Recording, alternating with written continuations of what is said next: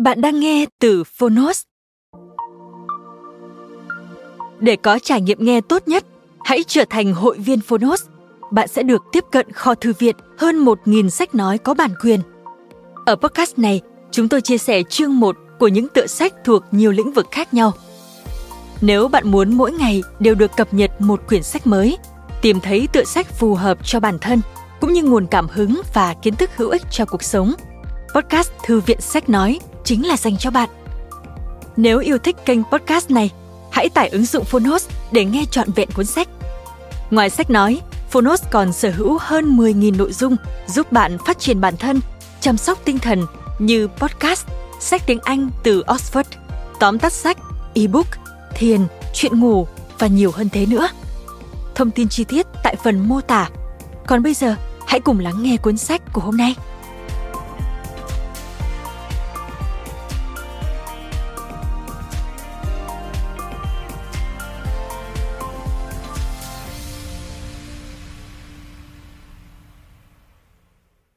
Bạn đang nghe từ Fonos.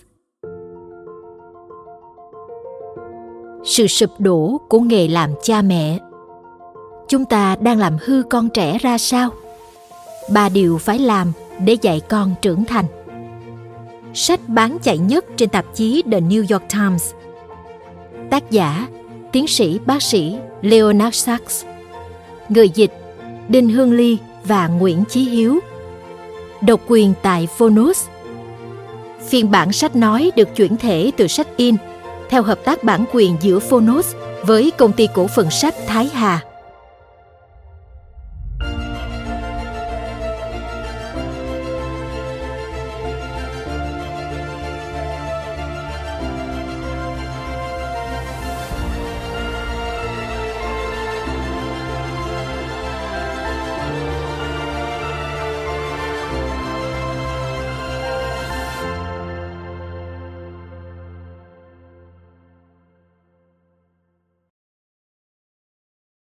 Dành tặng vợ tôi, Katie, và con gái Sarah.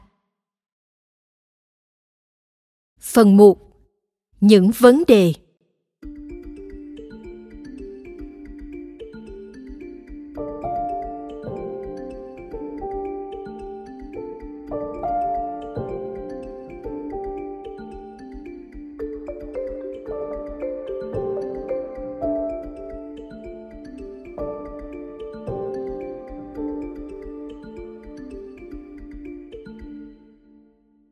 Lời giới thiệu: Cha mẹ lạc trôi.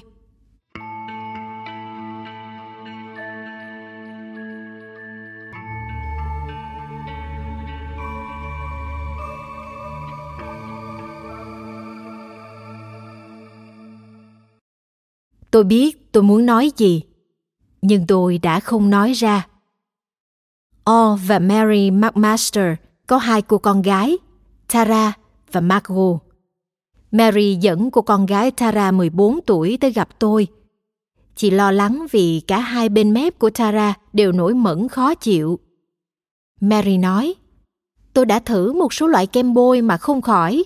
Bác sĩ nghĩ là con bị sao ạ? Sau khi kiểm tra chỗ bị mẩn, tôi trả lời, đôi khi phát ban là dấu hiệu bị thiếu vitamin.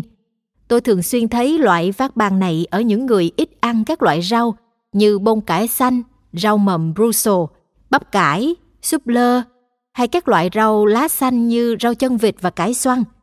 Tara có chịu ăn các loại rau này không? Tara khịt mũi. Mary thở dài. Chị nói, bố cháu và tôi ăn uống rất khoa học, nhưng Tara không chịu ăn rau gì. Nói thật là hiện giờ con chỉ ăn mỗi khoai tây chiên. Tara ngắt lời. Khoai tây chiên của McDonald's. Mary nói cho hết ý. Khoai tây chiên, pizza, thịt gà rán và bim bim của McDonald's. Đó là tất cả những thứ con ăn bây giờ, ngoại trừ các loại tráng miệng lạnh như đá và kem Ý. Tôi hỏi, thế còn bông cải xanh hay súp lơ, hoặc rau chân vịt? Mary trả lời, nó không chịu ăn những thứ đó. Nó sẽ ăn nếu như thật đói. Tôi tự nghĩ trong đầu, nhưng tôi đã không nói ra.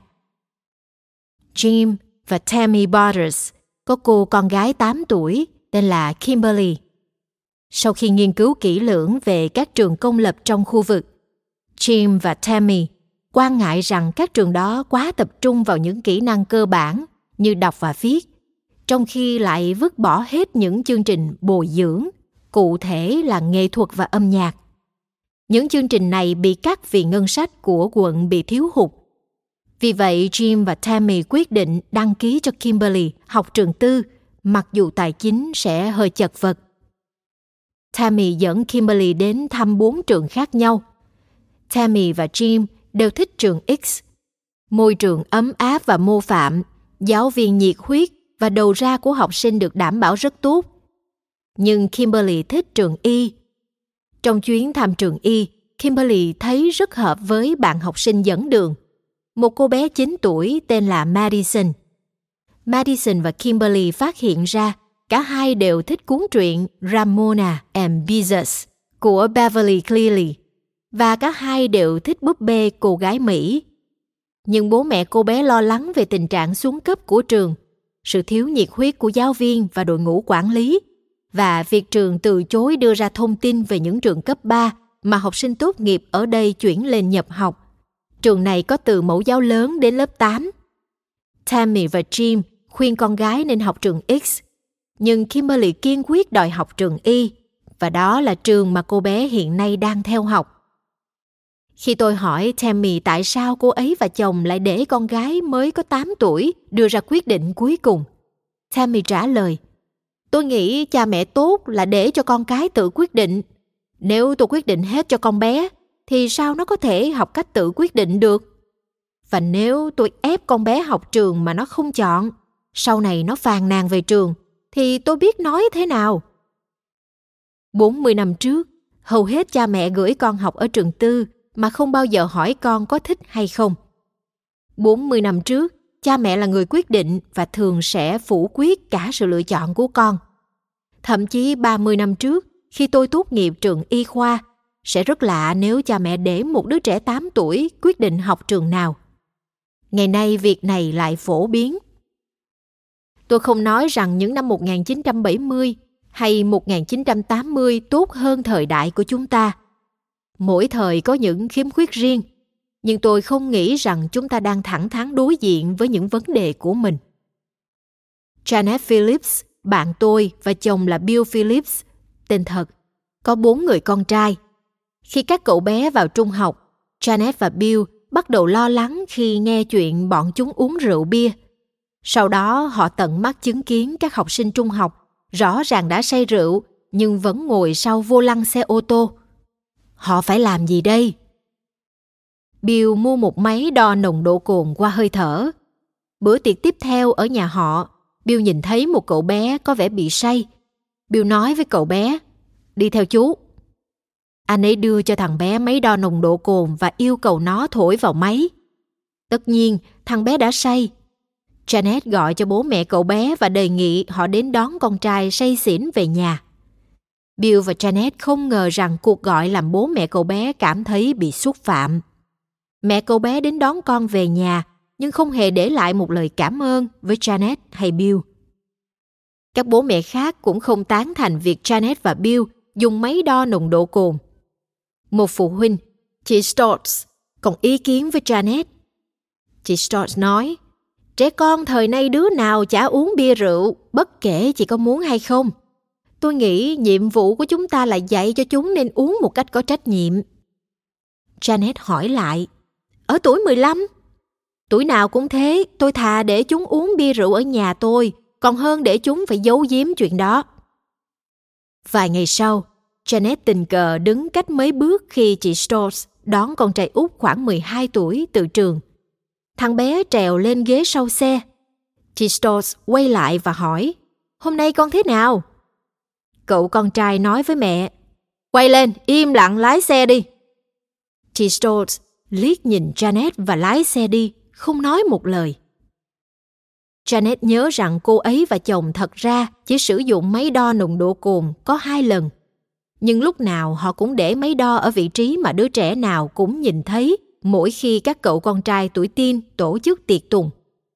Nhà họ trở nên nổi tiếng với biệt hiệu là nhà có các phụ huynh điên rồ bắt trẻ con dùng máy đo nồng độ cồn.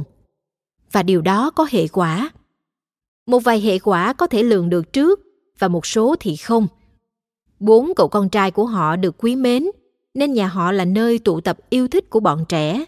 Sau đó khoảng 9:30 tối, một nhóm sẽ rời đi đến những bữa tiệc khác, nơi có nhiều bia rượu thoải mái tẹt ga.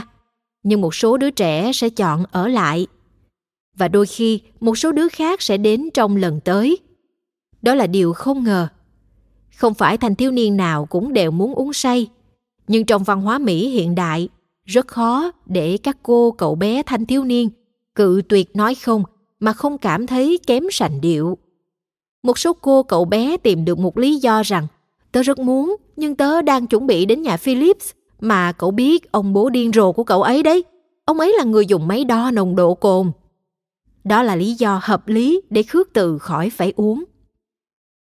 Còn đây mới là điều kỳ lạ. Phụ huynh ngày càng chi nhiều tiền vào việc nuôi dạy con. Nhưng khi chúng ta nhìn vào kết quả thì mọi việc lại trở nên tệ hơn. Xác suất trẻ em Mỹ hiện nay bị chẩn đoán mắc hội chứng tăng động giảm trí nhớ ADHD hoặc rối loạn lưỡng cực hoặc các chứng rối loạn tâm thần khác đã cao hơn nhiều so với 25 năm trước. Tôi sẽ đưa ra dẫn chứng ở chương 3. Trẻ nặng cân hơn và không khỏe mạnh bằng 25 năm trước, chương 2. Các nghiên cứu kết quả dài hạn cho thấy trẻ con Mỹ ngày nay kém kiên cường và yếu ớt hơn xưa. Trong chương 5, tôi sẽ giải thích kém kiên cường và yếu ớt nghĩa là gì, và tôi sẽ trình bày dẫn chứng cho nhận định đó. Vậy chuyện gì đang xảy ra? Đây là chẩn đoán của tôi. Trong 3 thập kỷ qua đã có một sự chuyển giao mạnh mẽ quyền lực từ phụ huynh sang con cái. Cùng với sự chuyển giao quyền lực này là sự thay đổi trong việc đánh giá ý kiến và lựa chọn của con cái. Trong nhiều gia đình, những gì trẻ nghĩ, những gì trẻ thích và những gì trẻ muốn cũng nặng ký ngang bằng hoặc hơn những gì phụ huynh nghĩ, thích và muốn. Để con cái tự quyết định đã trở thành phương châm của việc làm cha mẹ tốt. Tôi sẽ cho thấy những thay đổi với dụng ý tốt đẹp này thực sự đã làm hại con trẻ. Nửa đầu cuốn sách này sẽ chỉ ra những vấn đề. Nửa sau cuốn sách sẽ cung cấp những giải pháp. Tôi nghĩ tôi đã tìm ra những điểm sai lầm của chúng ta và có cách sửa chữa. Biện pháp của tôi chủ yếu dựa trên những gì tôi quan sát được ở phòng khám trong 1/4 thế kỷ qua, nhưng cũng được đúc kết từ những điều tôi học được trong những cuộc chuyện trò với phụ huynh, giáo viên, trẻ em trong và ngoài nước Mỹ. Bạn có thể đang tự hỏi, cái ông Leonard Sax này là ai và tại sao ông ấy lại là chuyên gia? Câu hỏi này cũng hợp lý thôi. Tôi là bác sĩ gia đình, được chứng nhận trong lĩnh vực y tế gia đình, hiện đang hành nghề tại Chester, bang Pennsylvania. Tôi cũng có bằng tiến sĩ ngành tâm lý học. Tôi lớn lên ở ngoại ô Cleveland, bang Ohio và theo học hệ thống trường công từ mẫu giáo đến lớp 12. Tôi tốt nghiệp đại học MIT ở Cambridge, bang Massachusetts. Tôi tốt nghiệp cả bằng y khoa và tiến sĩ tại Đại học Pennsylvania. Sau khi làm nội trú 3 năm chuyên ngành y tế gia đình, tôi hành nghề 19 năm ở ngoại ô Maryland, Washington D.C. Sau đó chuyển tới Pennsylvania. Nguồn tư liệu chính cho cuốn sách này là từ hơn 90.000 cuộc thăm khám thực hiện trong khoảng thời gian hành nghề từ năm 1989 tới nay. Tôi đã gặp trẻ nhỏ, thanh thiếu niên và phụ huynh từ nhiều tầng lớp và hoàn cảnh khác nhau. Từ góc nhìn gần gũi mà khách quan của bác sĩ gia đình, tôi đã thấy những thay đổi sâu sắc trong đời sống người Mỹ qua 1/4 thế kỷ, và tôi đã tận mắt chứng kiến sự sụp đổ của nghề làm cha mẹ. Năm 2001, tôi bắt đầu đi thăm trường học và các cộng đồng, đầu tiên là khắp nước Mỹ, sau đó là Úc, Canada, Anh, Đức, Ý, Mexico, New Zealand, Scotland, Tây Ban Nha và Thụy Sĩ, gặp gỡ giáo viên và phụ huynh, nói chuyện với trẻ nhỏ và thiếu niên, đối chiếu ghi chép với các giáo sư. Tôi đã xuất bản 3 cuốn sách cho bậc cha mẹ nhằm chia sẻ những gì tôi học được. Why Gender Matters xuất bản năm 2005, tạm dịch Tại sao giới tính quan trọng. Boys Adrift, xuất bản năm 2007, tạm dịch Các cậu bé lạc trôi. Girls on the Edge, xuất bản năm 2010, tạm dịch Các cô bé bên bờ vực. Thành công của những cuốn sách này đã đem đến cho tôi nhiều lời mời tới thăm các trường và cộng đồng hơn. Từ tháng 7 năm 2008 đến tháng 6 năm 2013, tôi đã nghỉ khám chữa để có thể chuyên tâm dành toàn thời gian thực hiện những chuyến đi này. Tính đến nay, tôi đã tới thăm hơn 380 trường khắp Bắc Mỹ và quanh thế giới, gặp gỡ trực tiếp học sinh, giáo viên và hoặc phụ huynh. Trong những cuốn sách trước đây của mình, tôi tập trung vào vấn đề giới tính, vấn đề tôi cho rằng rất quan trọng. Những gì một cô bé cần để trở thành người phụ nữ thành đạt và hạnh phúc, đôi khi khác những gì một cậu bé cần để trở thành một người đàn ông thành công và viên mãn. Tuy nhiên, những vấn đề tôi đưa ra ở cuốn sách này vượt lên trên sự khác biệt về giới tính. Trong cuốn sách này, tôi sẽ chia sẻ với các bạn những gì tôi đã tìm hiểu được về sự sụp đổ của việc nuôi dạy con trong 30 năm qua. Như bất kỳ một bác sĩ có năng lực nào, đầu tiên tôi sẽ xem xét các biểu hiện. Sau đó tôi sẽ giải thích chẩn đoán của mình và kê đơn điều trị. Việc điều trị sẽ là một việc, mà thực ra là 3 việc. Bạn có thể bắt đầu ngay hôm nay, ở nhà, không phải tốn một xu nào, và những việc này sẽ cải thiện xác suất con bạn có được một thành quả tốt đẹp. Tôi sẽ chia sẻ những câu chuyện thành công. Đó là câu chuyện về Janet Phillips và 4 cậu con trai của chị, và nhiều gia đình tương tự khác, những gia đình đã thành công bất chấp những trở ngại. Những câu chuyện này, cùng những nghiên cứu khoa học gần đây, sẽ là căn cứ cho 3 điều bạn phải làm nếu muốn nuôi dạy một đứa trẻ khỏe mạnh, không chỉ về mặt thể chất mà cả tinh thần, có tính cách tốt, trung thực và có ý thức trong thế giới hiện đại. Điều này không dễ, nhưng có thể làm được. Một vài khía cạnh trong sự sụp đổ của việc nuôi dạy con ở Anh và Úc cũng giống như ở Mỹ. Ở mỗi nước tới thăm, tôi đều phát hiện nhiều phụ huynh còn mơ hồ về vai trò của mình. Họ hỏi, tôi có nên là người bạn tâm tình đáng tin cậy nhất của con, là bạn thân nhất của con? Nhưng nếu tôi là bạn thân nhất của con trai, sao tôi có thể cấm con không được chơi các trò chơi điện tử bạo lực? Tiến sĩ Timothy Wright là hiệu trưởng trường Shore, một trường tư thục mà tôi đến thăm ở Sydney, Úc. Gần đây, anh ấy kể với tôi việc một người mẹ đã yêu cầu anh ấy tư vấn về vấn đề chơi điện tử của con trai. Trò chơi nào được chơi, trò chơi nào không và thời gian cậu bé nên chơi. Nhẹ nhàng nhưng kiên quyết, tiến sĩ Wright từ chối. Anh giải thích rằng công việc hướng dẫn và quản lý một cậu bé sử dụng trò chơi điện tử là công việc của phụ huynh, không phải công việc của ban giám hiệu nhà trường. Vì vậy, một số khía cạnh của vấn đề này ở đâu cũng có. Nhưng có các khía cạnh trong sự sụp đổ về việc nuôi dạy con cái thì đặc thù chỉ có ở Bắc Mỹ và đặc biệt là Hoa Kỳ. Và chủ đạo trong những điều này chính là văn hóa của sự thiếu tôn trọng. Chương 1. Văn hóa thiếu tôn trọng.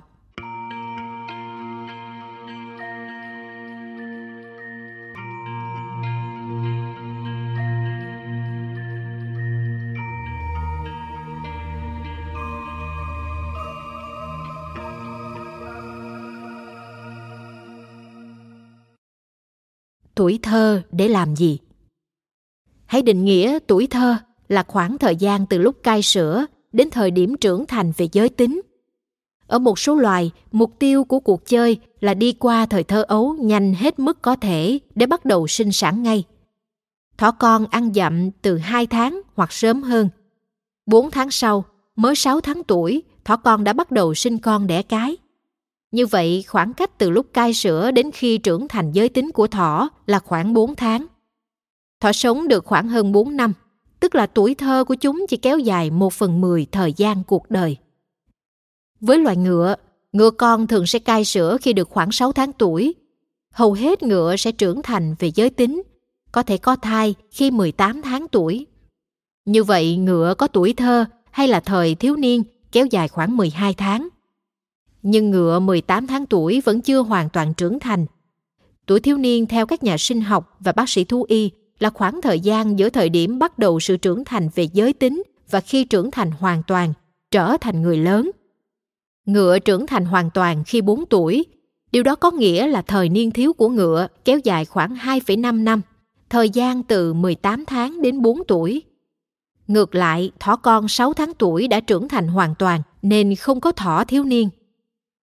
Tuổi thọ trung bình của ngựa là từ 25 đến 33 năm. Như vậy, ngựa có khoảng 4% cuộc đời là tuổi ấu thơ và tối đa 10% là tuổi niên thiếu. Hầu hết trẻ em đến lúc 1 tuổi đã cai sữa, thông thường còn sớm hơn. Tuổi dậy thì, tuổi mà các bé gái có thể mang bầu, hiện nay trung bình khoảng 12 tuổi. Còn các bé trai ngày nay dậy thì lúc tầm 13 tuổi. Như vậy ở người, tuổi thơ ấu của người kéo dài khoảng 11 năm đối với nữ và 12 năm đối với nam. 2 thế kỷ trước, nữ giới dậy thì lúc khoảng 16 tuổi. Tuổi thọ của người đã tăng đáng kể ở các nước phát triển trong hơn 2 thế kỷ qua. Năm 1820, tuổi thọ trung bình ở Hoa Kỳ là 39 tuổi. Như vậy, 2 thế kỷ trước, các bé gái vẫn là trẻ con đến 16 tuổi, trong khi tuổi thọ chỉ khoảng 39 năm. Ngày nay, tuổi thọ trung bình ở Hoa Kỳ là 78 năm, nhưng thời thơ ấu lại rút ngắn lại. Cho dù về tỷ lệ thời thơ ấu so với tuổi thọ ở khoảng 15% vẫn cao hơn so với các loài khác, và thời gian đó không bao gồm thời kỳ thiếu niên. Như tôi đã nói, tuổi niên thiếu là thời gian từ khi bắt đầu dậy thì, có khả năng có con, đến trưởng thành hoàn toàn. Chúng ta có thể nghĩ trưởng thành không chỉ ở sự phát triển thể chất, mà cả về não bộ, cảm xúc và tinh thần. Nữ giới trưởng thành hoàn toàn về trí não vào khoảng 22 tuổi, nam khoảng 25 tuổi. Nếu ta định nghĩa phụ nữ trưởng thành từ 22 tuổi và nam giới trưởng thành từ 25 tuổi, thì tuổi dậy thì kéo dài khoảng 10 năm đối với nữ, từ 12 đến 22 tuổi, và 12 năm đối với nam, từ 13 đến 25 tuổi. Dù tính theo cách nào, thì cả giai đoạn thơ ấu và dậy thì của con người đều dài hơn tất cả các loài động vật có vú khác về cả thời gian tuyệt đối và theo tỷ lệ so với tuổi thọ. Ý nghĩa của điều này là gì? Tại sao con người lại khác các động vật có vú khác như vậy? Câu trả lời là văn hóa. Khi các nhà nhân chủng học dùng thuật ngữ văn hóa, họ nói đến tập hợp các phong tục tập quán đặc trưng của các cá nhân trong một cộng đồng, nhưng lại không giống với những cá nhân khác cùng loài đang sống trong một cộng đồng khác. Họ cũng muốn nói rằng sự khác biệt giữa hai cộng đồng không phải do gen di truyền. Trẻ em và trẻ thành niên học những phong tục tập quán này qua việc quan sát người lớn hoặc được người lớn chủ động hướng dẫn. Các nhà sinh vật học và khảo cổ học vẫn tranh luận về việc các động vật khác ngoài con người thật sự có văn hóa. Những khác biệt nhất quán giữa các cộng đồng được lưu truyền qua các thế hệ và dường như không dựa trên gen di truyền. Hiện có những bằng chứng cho thấy loài tinh tinh sống trong hoang dã có văn hóa theo cách định nghĩa này. Tinh tinh trong rừng nhiệt đới Kabel ở Uganda thường dùng que để lấy thức ăn, trong khi tinh tinh ở rừng nhiệt đới Budongo hầu như không dùng que, mặc dù que ở Budongo cũng nhiều như ở Kabel. Tinh tinh Budongo thích dùng ngón tay hơn.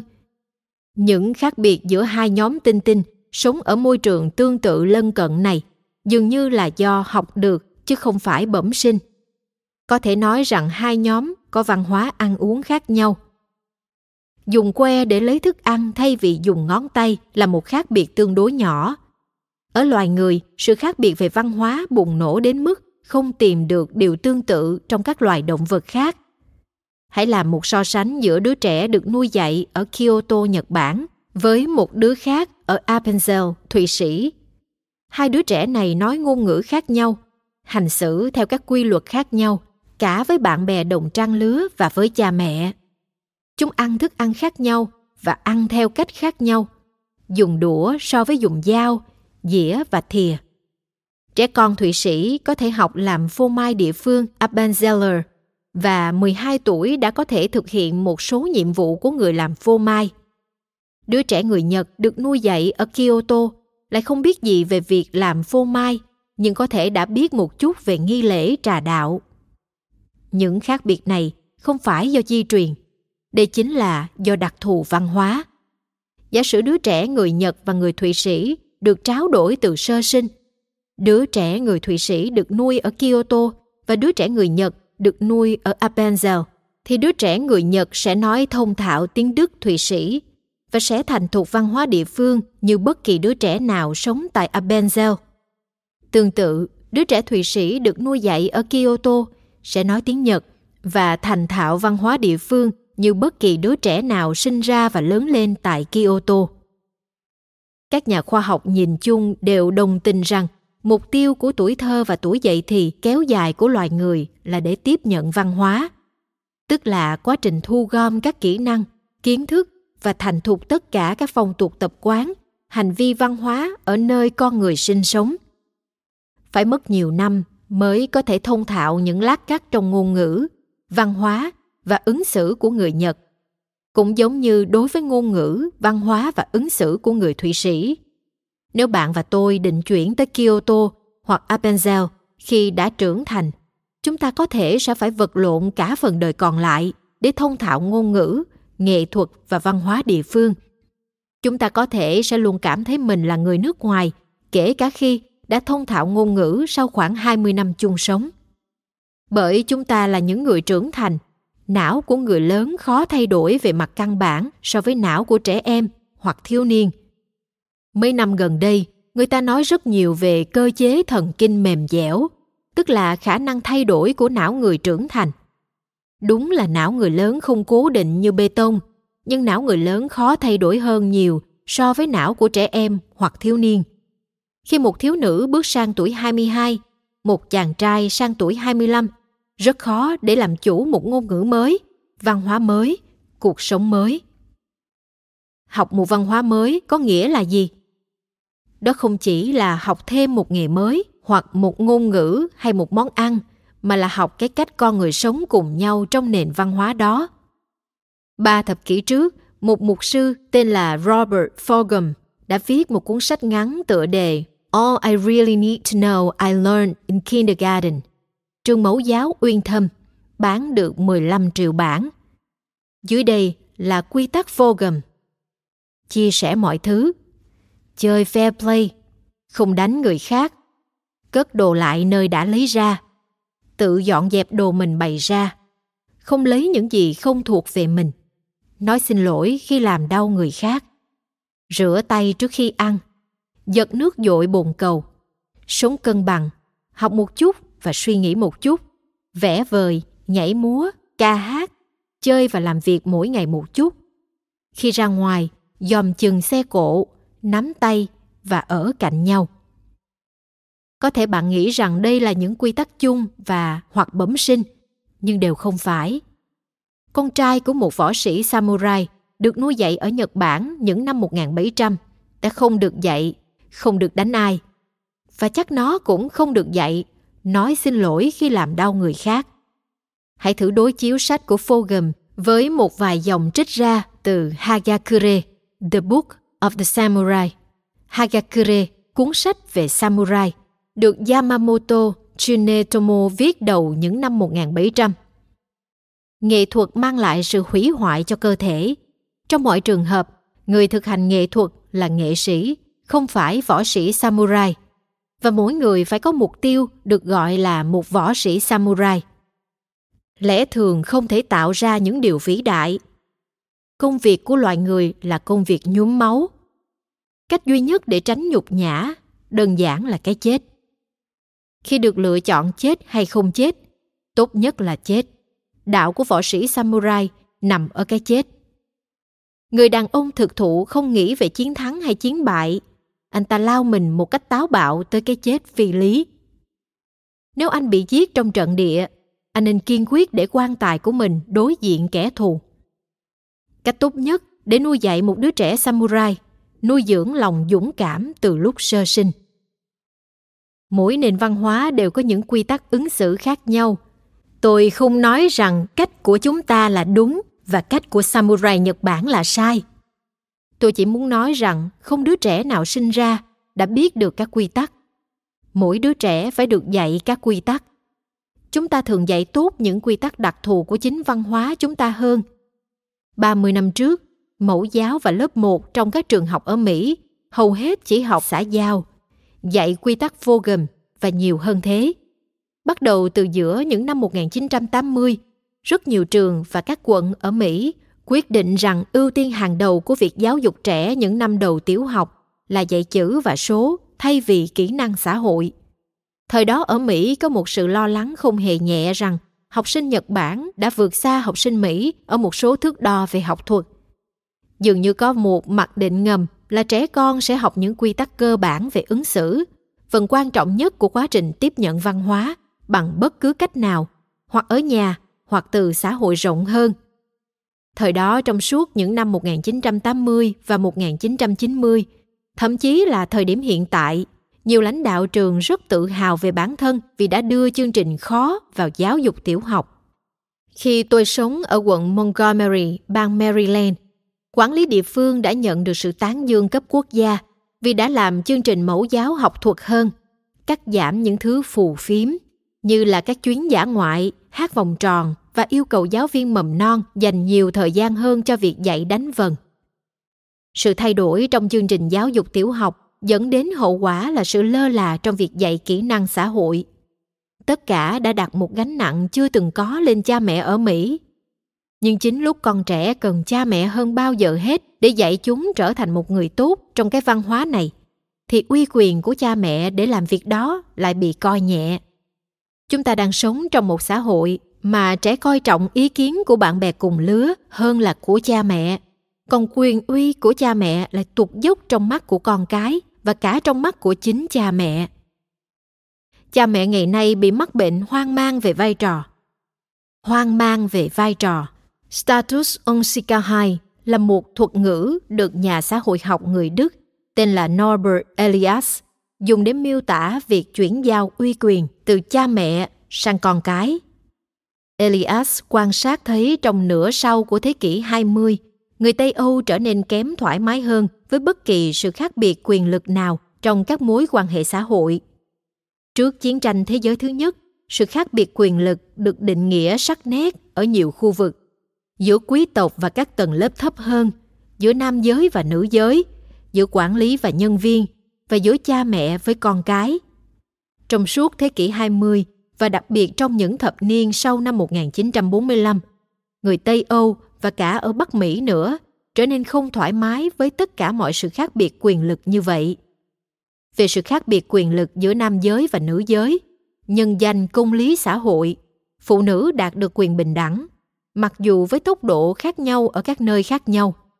Về sự khác biệt quyền lực giữa nam giới và nữ giới biểu hiện, nhân danh công lý xã hội, phụ nữ đạt được quyền bình đẳng, mặc dù với tốc độ khác nhau ở các nơi khác nhau.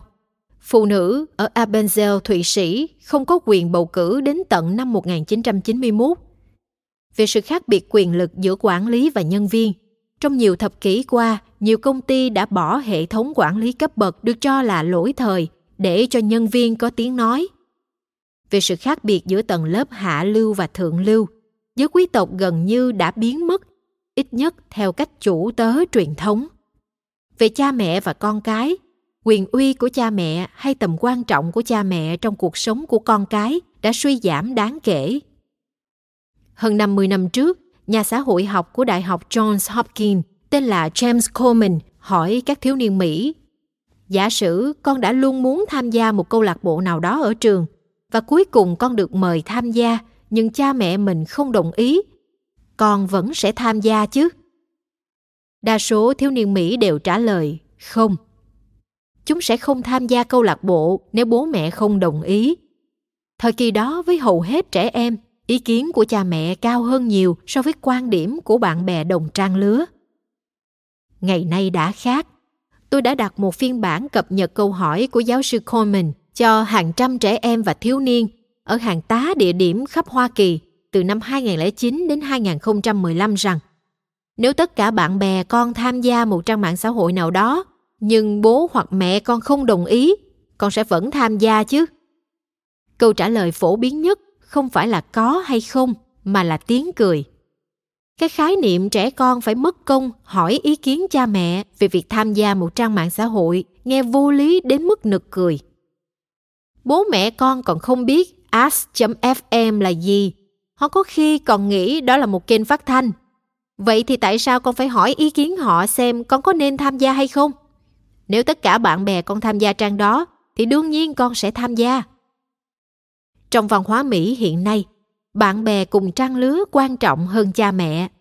Và cha mẹ lại không sẵn sàng thay đổi điều đó, rằng thời gian dành cho cha mẹ và gia đình quan trọng hơn thời gian với bạn bè, bởi cha mẹ đang bị hoang mang về vai trò. Họ không chắc chắn về quyền uy mình nên có và cách thực thi nó. Kết quả là cha mẹ ở Mỹ rất khó dạy con mình quy tắc vô gồm. Đứa trẻ càng lớn thì điều này càng đúng. Trong một nghiên cứu, thái độ của thiếu niên Mỹ đối với cha mẹ được miêu tả là vô ơn pha thêm coi thường. Nhà tâm lý học người Canada, giáo sư Gordon Neufeld đã quan sát được trong hầu hết các xã hội ở nhiều nơi và nhiều thời điểm, trách nhiệm chính trong việc dạy văn hóa cho trẻ không phải là của cha mẹ, mà là sự tham gia của cả xã hội. Trường học, cộng đồng và cả những chuyện nổi tiếng đều cùng nhau dạy những nguyên tắc cơ bản, nền tảng của văn hóa. Thời của chúng ta, trường học đã rút khỏi việc dạy dỗ về quy tắc đúng sai để tập trung vào học thuật, bởi tập trung dạy phát âm hoặc bất cứ định nghĩa tuyệt đối nào về hành vi tốt thì đỡ tranh cãi hơn dạy quy tắc vô gồm. Việc chỉ ra một đứa trẻ bị rối loạn tăng động, giảm chú ý hoặc rối loạn thách thức chống đối và có thể nên điều trị thuốc sẽ dễ hơn so với việc khuyến khích cha mẹ cố gắng cải thiện việc dạy kỹ năng xã hội cho con. Kết quả là, như tôi đã nói, cha mẹ ngày nay chịu gánh nặng lớn hơn các thế hệ trước và có ít nguồn hỗ trợ để hoàn thành tốt vai trò. Trước khi chúng ta bàn sâu thêm về việc cha mẹ bị mất quyền uy, tôi cần chắc chắn bạn và tôi cùng hiểu như nhau về khái niệm quyền uy cha mẹ. Khi nói chuyện với phụ huynh, tôi nhận ra rất nhiều người nhầm lẫn quyền uy của cha mẹ với kỷ luật của cha mẹ. Họ nghĩ rằng quyền uy cha mẹ tất tần tật chỉ là thực thi kỷ luật. Thực tế, quyền uy cha mẹ chủ yếu là một thang giá trị. Quyền uy cha mẹ mạnh có nghĩa là cha mẹ quan trọng hơn bạn bè cùng trang lứa. Trong phần lớn lịch sử loài người, trẻ em học văn hóa từ người lớn. Chính vì vậy, loài người có tuổi thơ và tuổi dậy thì kéo dài lâu như thế. Nhưng ở Mỹ ngày nay, trẻ con không còn tiếp nhận văn hóa từ người lớn, mà giờ đây có văn hóa riêng của chúng. Văn hóa bất kính mà bạn bè đồng trang lứa học hỏi lẫn nhau. Khi nói về văn hóa bất kính, điều tôi muốn nói đến không chỉ có sự vô ơn kèm theo coi thường đã đề cập ở trên, vốn đã trở thành thái độ điển hình của nhiều trẻ em Mỹ đối với cha mẹ chúng. Ý của tôi còn là cách trẻ em Mỹ bây giờ thường tỏ ra coi thường nhau và chúng sống trong một xã hội mà sự bất kính được coi là lẽ thường. 5 thập kỷ trước, đĩa đơn của ban nhạc The Beatles, I Want to Hold Your Hand, tôi muốn nắm tay em, là bản nhạc hit toàn cầu. Năm 2006, Icon phát hành bài hát Tôi Muốn Đi Em, phiên bản sạch với tiêu đề Tôi Muốn Yêu Em được phát sóng trên đài. Nhưng bản gốc với ngôn ngữ tục tiểu mới là bản đạt thứ hạng số 1 ở Hoa Kỳ. Dưới đây là một vài khẩu hiệu in trên áo trẻ em Mỹ mà gần đây tôi thấy. Trong tôi có thèm quan tâm không? Ngoài tầm của bạn. Bạn chỉ có thế thôi sao? Trong bạn như đang cần thêm một ly rượu nữa. Hoặc biến thể, cho tôi uống thêm một ly nữa thì bạn vẫn xấu xí. Tôi không nhát đâu, chỉ là tôi không thích bạn. Trên Facebook bạn đẹp hơn. Những áo phông này không phải nhắm vào người lớn, nam trên 25, nữ trên 22, mà chủ yếu để bạn bè cùng trang lứa thể hiện sự coi thường dành cho nhau. Không chỉ nhạc hip hop hay áo phông, thứ văn hóa bất kính này có ở khắp mọi nơi. Ngay cả kênh Disney cũng tích cực thúc đẩy văn hóa bất kính và hạ thấp tầm quan trọng của phụ huynh. Những phim được yêu thích nhất trên kênh Disney như Jessie, một sitcom mà cha mẹ hầu như không xuất hiện trong phim và không liên quan, trong khi 3 đứa trẻ còn giỏi hơn cả người quản gia vụng về và vú em ngốc nghếch. Liv và Maddie, người mẹ đáng thương, tình cờ cũng là chuyên gia tâm lý trường học, thường bị một đứa con gái điệu đà và một đứa con gái tomboy, đều do cùng một diễn viên đóng, khiến cho bẽ mặt. Chú chó có blog, người cha là chuyên gia tâm lý, lại là một chuyên gia tâm lý, nhưng lại không biết gì về hành vi trẻ em nên cũng bị chính con mình chế nhạo. Bạn không phải đào xới quá khứ nhiều để thấy xã hội Mỹ đã thay đổi thế nào về mặt này. Những chương trình TV được yêu thích nhất những năm 1960 và 1980 luôn khắc họa hình ảnh phụ huynh là tấm gương tin cậy và chắc chắn của trẻ. Như trong phim The Andy Griffith Show những năm 1960 hay phim Family Ties, những gắn kết trong gia đình vào những năm 1980. Nhưng điều này ngày nay không còn nữa. Nhìn vào danh sách 150 chương trình TV được yêu thích nhất ở Mỹ, tôi không tìm thấy một chương trình nào mô tả một phụ huynh luôn chắc chắn và đáng tin cậy. Làm cha mẹ trong một xã hội không coi trọng vai trò phụ huynh thật khó khăn. Hai thế hệ trước, cha mẹ và giáo viên ở Mỹ có uy hơn nhiều. Khi phụ huynh và giáo viên Mỹ giảng dạy phải trái bằng những định nghĩa chắc chắn, đối xử với người khác như cách bạn muốn người ta đối xử lại với con, yêu thương hàng xóm như bản thân con. Đây đã từng là mệnh lệnh, không phải là gợi ý. Ngày nay, hầu hết cha mẹ và giáo viên Mỹ không còn hành động với quyền uy như vậy nữa. Họ không ra lệnh, mà thay vào đó họ hỏi, con cảm thấy thế nào nếu ai đó làm như vậy với con? Mệnh lệnh đã được thay thế bằng một câu hỏi. Cha mẹ và giáo viên Mỹ phải vật vã tìm cách đối đáp khi học sinh trả lời, nếu ai đó làm như vậy với con sẽ đá đít nó. Ngay cả khi học sinh đưa ra câu trả lời kiểu mẫu mà chúng biết người lớn sẽ muốn nghe, chúng cũng chỉ đang lặp lại mẫu câu chứ không nhập tâm gì cả. Sự giao tiếp thật sự giữa các thế hệ, điều quan trọng nhất trong quá trình tiếp biến văn hóa, đã biến mất. Khẳng định quyền uy của cha mẹ nghĩa là gì? Đó không có nghĩa là phải giữ kỷ luật cứng rắn. Trong rất nhiều ý nghĩa, một ý nghĩa quan trọng là quan hệ cha mẹ con cái được ưu tiên hơn quan hệ giữa đứa trẻ và bạn bè cùng lứa, không chỉ đối với trẻ nhỏ mà cả với thiếu niên. Điều đó có nghĩa là cha mẹ đang làm nhiệm vụ, hoàn thành vai trò sinh học của mình trong việc dạy con trẻ cách ứng xử trong nhà ngoài phố. Hãy nhớ mục tiêu của việc tuổi thơ kéo dài ở loài người chúng ta, trên hết là để cho đứa trẻ được học văn hóa từ người lớn. Khi cha mẹ đánh rơi uy quyền, tức là khi bạn bè cùng lứa quan trọng hơn cha mẹ, thì đó là lúc tụi nhỏ không còn hứng thú trong việc tiếp nhận văn hóa từ bố mẹ. Chúng chỉ muốn học văn hóa trẻ con, văn hóa tuổi teen. Trong cuốn sách này, chúng ta sẽ thấy điều đó tai hại ra sao. Lợi ích của quyền uy phụ huynh rất to lớn. Khi cha mẹ quan trọng hơn bạn bè, họ có thể dạy trẻ đúng sai một cách có ý nghĩa.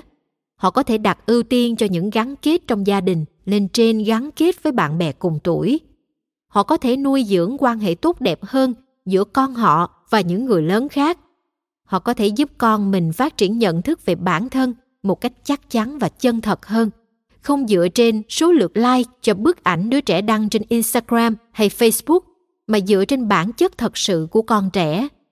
Họ có thể giáo dục đam mê, khơi gợi khát khao cho những điều cao đẹp hơn, trong âm nhạc, trong nghệ thuật và trong chính tính cách của một đứa trẻ. Vì sao thay đổi này lại diễn ra? Và tại sao ở Hoa Kỳ lại đậm hơn so với ở Tây Âu? Để trả lời câu hỏi đó, tôi bắt đầu với phân tích của Norbert Elias như đã nêu ở trên. Trong suốt thế kỷ 20, tính chính thống của hầu hết các loại quyền uy bị hoài nghi khắp Tây Âu và Bắc Mỹ.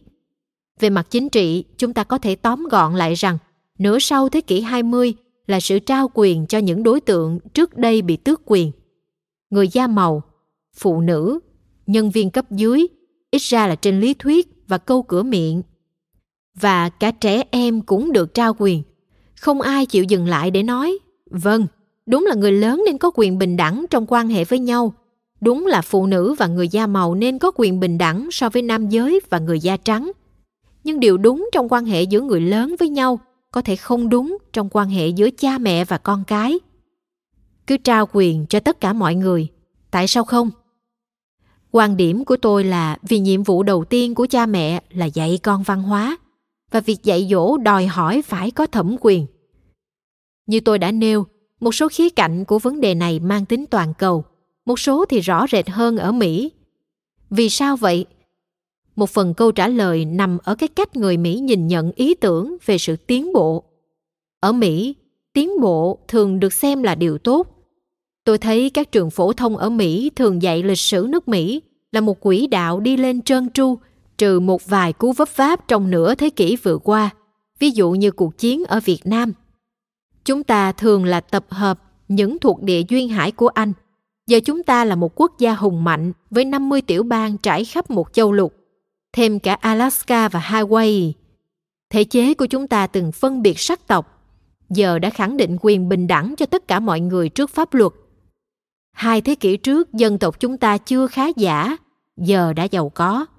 Trong ngôn ngữ quảng cáo của Mỹ, mới thực tế là từ đồng nghĩa với cải tiến.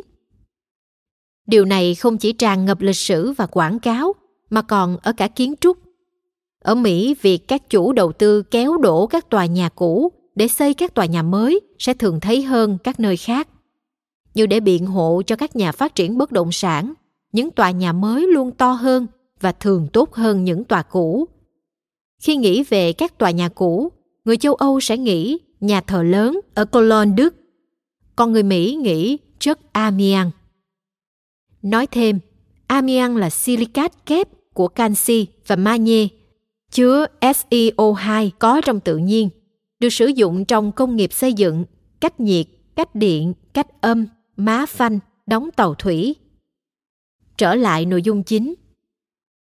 Theo kinh nghiệm của tôi, giả thiết mới thường đồng nghĩa với tốt hơn, lại ít phổ biến hơn ở các nước như Thụy Sĩ và Scotland.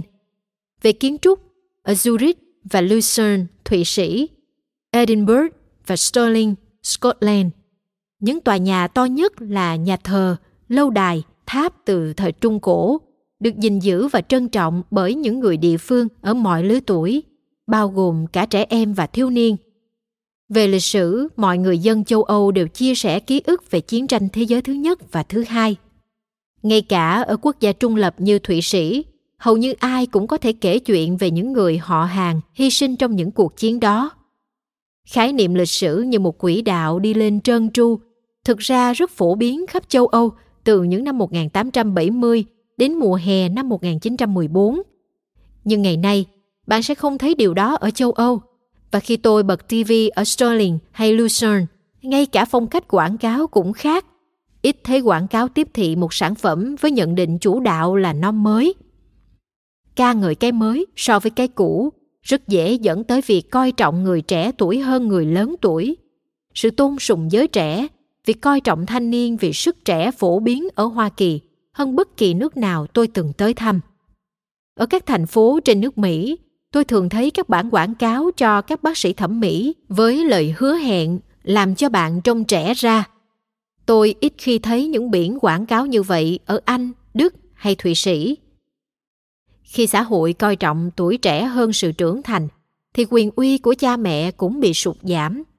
Giới trẻ rất dễ đánh giá quá cao tầm quan trọng của văn hóa thanh niên và đánh giá thấp văn hóa của những thế hệ đi trước. Sao chúng con lại phải đọc Shakespeare? Là một điệp khúc tôi hay nghe từ học sinh Mỹ. Ông ấy, tức Shakespeare, gần như chẳng liên quan đến bất kỳ điều gì. Thái độ nước đôi của người châu Âu về sự tiến bộ được triết gia cuối thế kỷ 20, Nicolas Gomez Davila, đào tạo tại Pháp, tóm tắt lại như sau. 200 năm trước, việc tin vào tương lai nhưng không tin quá mức là hợp lý. Ai mà tin được những lời tiên tri ngày nay, cứ coi chúng ta như là tương lai tươi sáng của quá khứ. Tiến bộ trong phân tích cuối cùng có nghĩa là lấy đi của con người những gì làm bản thân cao quý để bán rẻ cho anh ta những gì làm hạ giá chính mình. Tây Âu và Anh vẫn có một nền văn hóa lớn hơn so với Hoa Kỳ. Khi tôi gặp sinh viên Scotland và gia đình họ ở Edinburgh, Berkshire và Stirling, tôi thấy nhiều cô bé cậu bé rất tự hào mặc trang phục truyền thống mà ông bà cha mẹ chúng đã mặc. Váy kilt, truyền thống của người Scotland, được truyền lại từ đời này qua đời khác, không phải để trưng bày mà để mặc vào những dịp lễ, và họ cũng có rất nhiều dịp mặc váy truyền thống. Các cậu bé ở Scotland rất vui vẻ trình bày ngẫu hứng về các đặc điểm của một chiếc váy truyền thống Scotland và cách phân biệt hàng thật với hàng giả nhập khẩu giá rẻ thường bán cho khách du lịch. Hiếm khi thấy một cô bé hay cậu bé nào ở Mỹ tự hào khi mặc lại các kiểu dáng quần áo của ông bà mình. Nhưng với nhiệm vụ làm cha mẹ, lý do tại sao văn hóa thay đổi và tại sao văn hóa bất kính lại phổ biến hơn ở Mỹ so với các nước phát triển khác thật ra không quan trọng lắm. Điều quan trọng là chúng ta cần hiểu mình phải làm gì, và đó là nội dung chính của cuốn sách này. Vấn đề không phải lúc nào cũng là cha mẹ không sẵn sàng thực hiện thẩm quyền của mình. Đôi khi họ tin rằng họ đang giúp con mình bằng cách lùi lại và để con tự quyết định. Đây là một ví dụ về điều không nên làm, hay nói cách khác là một ví dụ về cách cha mẹ ở Mỹ đang hành xử. Megan và Jim đều là phụ huynh ở độ tuổi ngoài 40, đã lên kế hoạch cho một kỳ nghỉ trượt tuyết 4 ngày vào giữa Giáng sinh và năm mới. Connie, cô con gái 12 tuổi của họ, từ chối tham gia một cách lịch sự. Cô bé nói, bố mẹ biết con không thích trượt tuyết lắm mà. Con sẽ ở nhà của Arden trong 4 ngày đó. Bố mẹ bạn ấy đã đồng ý. Họ có một phòng ngủ còn trống cho khách đến chơi. Thế là bố mẹ cô bé đi trượt tuyết riêng và Connie ở nhà bạn thân trong 4 ngày. Megan nói với tôi không quan tâm lắm về chuyện con bé ở lại. Thực tế tôi rất hài lòng là Connie có thể tự lập như vậy. Nhưng Megan đã nhầm. Connie không tự lập. Không một đứa trẻ 12 tuổi nào có thể thực sự tự lập.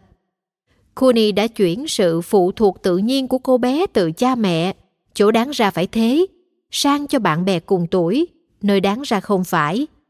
Ưu tiên của Connie bây giờ là làm bạn bè hài lòng, được bạn bè yêu quý và được bạn bè cùng lứa chấp nhận. Cha mẹ của cô bé đã trở thành thứ yếu. Họ chỉ là một phương tiện để Connie đạt những mục đích khác. Bạn có thể thấy những cha mẹ tốt yêu con có thể rơi vào bẫy này. Bạn yêu con và muốn làm con hài lòng là điều rất tự nhiên. Nếu con gái không muốn tham gia chuyến đi trượt tuyết cùng vợ chồng bạn, nghe có vẻ nghiêm khắc khi nói, tuy nhiên, bất chấp phản đối của con sẽ đi cùng bố mẹ. Nhưng đó là điều bạn phải làm. Vì sao ư? Vì cùng vui chơi với nhau là nền tảng cho việc làm cha mẹ quyền uy trong thế giới hiện đại. Vì nếu hầu hết thời gian vui vẻ đều là thời gian trẻ chơi với bạn, thì dĩ nhiên trẻ sẽ không muốn dành thời gian nhiều với người lớn. Vì con cái bạn sẽ không coi trọng thời gian bên cha mẹ hơn bạn bè cùng tuổi nếu chúng hiếm khi cùng gia đình làm gì vui vẻ. Đó là một ý nghĩa của việc thực thi thẩm quyền cha mẹ. Tôi đã nhắc tới giáo sư Neufeld, nhà tâm lý học người Canada, mới đây đã có hơn 40 năm làm việc với trẻ em và thanh thiếu niên. Trong 4 thập kỷ vừa qua, ông đã trực tiếp chứng kiến cái thay đổi căn bản trong cách trẻ khắp Bắc Mỹ xây dựng và ưu tiên các mối quan hệ. 40 năm trước, trẻ em gắn kết chủ yếu với cha mẹ mình. Ngày nay, hầu hết trẻ em ở Mỹ hay Canada gắn kết chủ yếu với các trẻ khác. Lần đầu tiên trong lịch sử, Neufeld quan sát, những người trẻ tuổi tìm sự chỉ bảo, tấm gương và hướng dẫn không phải từ cha mẹ, giáo viên và những người lớn có trách nhiệm khác, mà từ những người không bao giờ được đặt trong vị trí nuôi dạy trẻ, bạn bè của chúng. Trẻ em đang được dạy bởi những người chưa trưởng thành, mà chính chúng cũng chưa chắc có thể tự dẫn dắt bản thân trưởng thành. Chúng đang tự dạy dỗ nhau. Ngày nay hầu hết trẻ em ở Bắc Mỹ quan tâm tới việc bạn bè nghĩ gì về mình hơn là cha mẹ coi mình thế nào. Neufeld miêu tả một cô bé, Cynthia, người đã trở nên thô lỗ, khép kín và đôi khi hung dữ đối với cha mẹ, trong khi vẫn vui vẻ và dễ thương khi ở cạnh bạn bè. Cô bé bị ám ảnh về sự riêng tư của mình và kiên quyết rằng cuộc sống của nó không phải là việc của cha mẹ.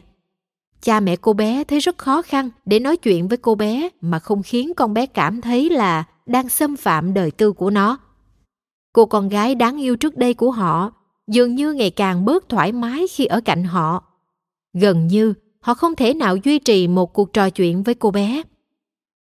Cá nhân tôi thấy trường hợp như thế này khá phổ biến với trẻ ở độ tuổi từ tiểu học đến trung học phổ thông, không chỉ ở phòng khám, mà cả trong các cuộc gặp gỡ với phụ huynh khắp nước Mỹ.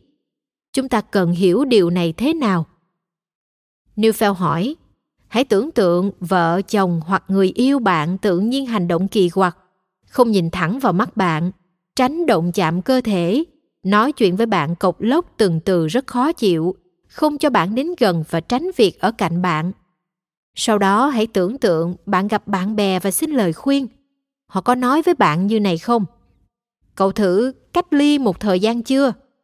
Cậu đã đưa giới hạn và nói rõ ràng kỳ vọng của cậu chưa? Rất hiển nhiên, mọi người nghĩ rằng trong ngữ cảnh mối quan hệ của người lớn, bạn đang không đối mặt với một vấn đề, hành vi, mà là vấn đề về mối quan hệ. Và nghi vấn đầu tiên có lẽ là người ấy của bạn đang ngoại tình. Neufeld quan sát thấy vấn đề chính trong mối quan hệ của Cynthia với cha mẹ mình là cô bé đã coi trọng quan hệ với bạn bè hơn là quan hệ với cha mẹ. Khi điều này xảy ra, bất kỳ nỗ lực nào của cha mẹ trong việc giới hạn giao tiếp của đứa trẻ với bạn bè, ví dụ không nhắn tin hoặc gọi điện thoại sau 9 giờ tối, có thể dẫn đến giận dỗi hoặc cơn thịnh nộ. Cha mẹ cần nhận ra rằng những hờn dỗi hay cơn giận đó là triệu chứng của việc dịch chuyển sự gắn kết chính của trẻ từ cha mẹ sang bạn bè. Cha mẹ ngày nay rất hay để mong muốn làm con hài lòng của mình chi phối nhiệm vụ nuôi dạy con. Nếu quan hệ với con cái bị chi phối bởi mong muốn làm con yêu mình, nhiều khả năng là ngay cả mục tiêu làm con yêu mình bạn cũng chưa chắc đạt được. Có một điều gì đó như được lập trình sẵn ở đây. Con cần kính trọng cha mẹ, được cha mẹ chỉ bảo, thậm chí nhận mệnh lệnh từ cha mẹ. Nếu thay vì thế, cha mẹ lại phục vụ con, thì mối quan hệ đó sẽ lệch ra khỏi sự cân bằng tự nhiên. Bạn có thể không nhận được chút tình yêu nào từ con, và bạn càng cố gắng thì càng thất bại thảm hại. Tôi đã thấy chính xác điều này hơn cả 100 lần trong quá trình hành nghề y 1/4 thế kỷ qua. Những cha mẹ luôn đặt mong muốn của con lên đầu, chỉ nhận được sự xem thường, chứ không phải tình yêu từ con. Nhưng nếu bạn không chỉ chăm chăm quan tâm đến việc giành được tình yêu của con cái, mà tập trung vào nhiệm vụ làm cha mẹ, dạy con phải trái và nói cho con biết cách trở thành một người có trách nhiệm trong những chừng mực của xã hội, thì có thể bạn sẽ thấy con yêu bạn và kính trọng bạn, cả khi bạn không chủ đích tìm kiếm điều đó. Gần đây tôi có đi thăm nhiều trường khắp Scotland, gặp gỡ học sinh, nói chuyện với phụ huynh và làm hội thảo cho giáo viên từng trường. Để tới Scotland, tôi bay từ Philadelphia tới sân bay Heathrow, London, sau đó nối chuyến trên một máy bay nhỏ hơn tới Edinburgh. Tôi đến sớm hơn dự kiến với chuyến bay dài qua Đại Tây Dương trên chiếc Airbus A330 lớn. Chờ đợi ở cổng trong ga A tại sân bay quốc tế Philadelphia, tôi đã quan sát một gia đình người Mỹ. Cha, mẹ, cô con gái trong độ tuổi thiếu niên và 2 con trai nhỏ hơn. Một cậu con trai hỏi, "Bánh rán của con đâu?" Cậu bé chừng khoảng 8 tuổi. Mẹ cậu nói, "Con yêu, mẹ tưởng chúng ta sẽ để dành bánh cho lúc lên máy bay." Cậu bé nói to hơn, "Bánh rán của con đâu, con muốn ăn ngay bây giờ." "Con yêu, con vừa ăn tráng miệng, hãy đợi đến con muốn ăn ngay bây giờ." Cậu bé hét to hết cỡ. Mẹ cậu cảm thấy tội lỗi, như thể an ninh sân bay sẽ bắt mình. Không nói thêm lời nào, mẹ cậu lục túi và đưa cho cậu cả hộp bánh rán. Giọng của nhân viên cửa máy bay cất lên trên hệ thống thông báo công cộng. "Trong một vài phút nữa, chúng tôi sẽ bắt đầu mời hành khách lên chuyến bay 728 của hãng hàng không Hoa Kỳ tới sân bay Heathrow, London. Chúng ta sẽ lên máy bay theo số khu vực. Bạn sẽ tìm thấy số khu vực trên vé máy bay của mình. Hãy mở sẵn hộ chiếu, trang có ảnh." Cô con gái tuổi thiếu niên đang nhắn tin trên điện thoại di động. Người mẹ nói, "Trish ơi, đến giờ cất điện thoại rồi, chúng ta phải lên máy bay." Con gái vẫn lờ mẹ đi. "Trish ơi, mẹ có thể im lặng được không? Mẹ không thấy là con đang bận à?" "Trish, chúng ta phải lên máy bay rồi, máy bay đó." Nhưng lời của người mẹ nghe như những câu hỏi. Con gái tiếp tục lờ mẹ đi. Người mẹ liếc tôi thấy không thoải mái, bỏ đi chỗ khác. Tôi có thể cảm nhận được sự không thoải mái của người mẹ. Tôi cũng thấy không thoải mái. Nhưng bọn trẻ đang trong thế giới của chúng, sống trong một văn hóa khác. Người mẹ đã không dẫn dắt con cái tiếp nhận văn hóa của mình. Thay vào đó, người mẹ đã cố gắng thích nghi với văn hóa của bọn trẻ, văn hóa bất kính mà chúng học từ bạn bè mình. Và có thể bọn trẻ hiện tại đang rất vui vẻ với một trào lưu, ăn bánh rán và nhắn tin. Nhưng thất bại của cha mẹ trong việc dạy dỗ con đúng đắn có nghĩa là những đứa trẻ này sẽ không được chuẩn bị kỹ lưỡng để đối mặt với những thử thách khi chúng dậy thì và trưởng thành sau này. Đôi khi bạn phải chờ đợi để ăn bánh rán. Đôi khi bạn còn không được ăn cái bánh rán nào. Đó là cuộc đời. Cảm ơn các bạn đã lắng nghe podcast ngày hôm nay. Podcast này được sản xuất bởi Phonos, ứng dụng sách nói và phát triển bản thân dành cho người Việt. Tải ứng dụng để nghe đầy đủ nhất các nội dung với chất lượng âm thanh chuẩn điện ảnh. Hẹn gặp lại ở những tập tiếp theo.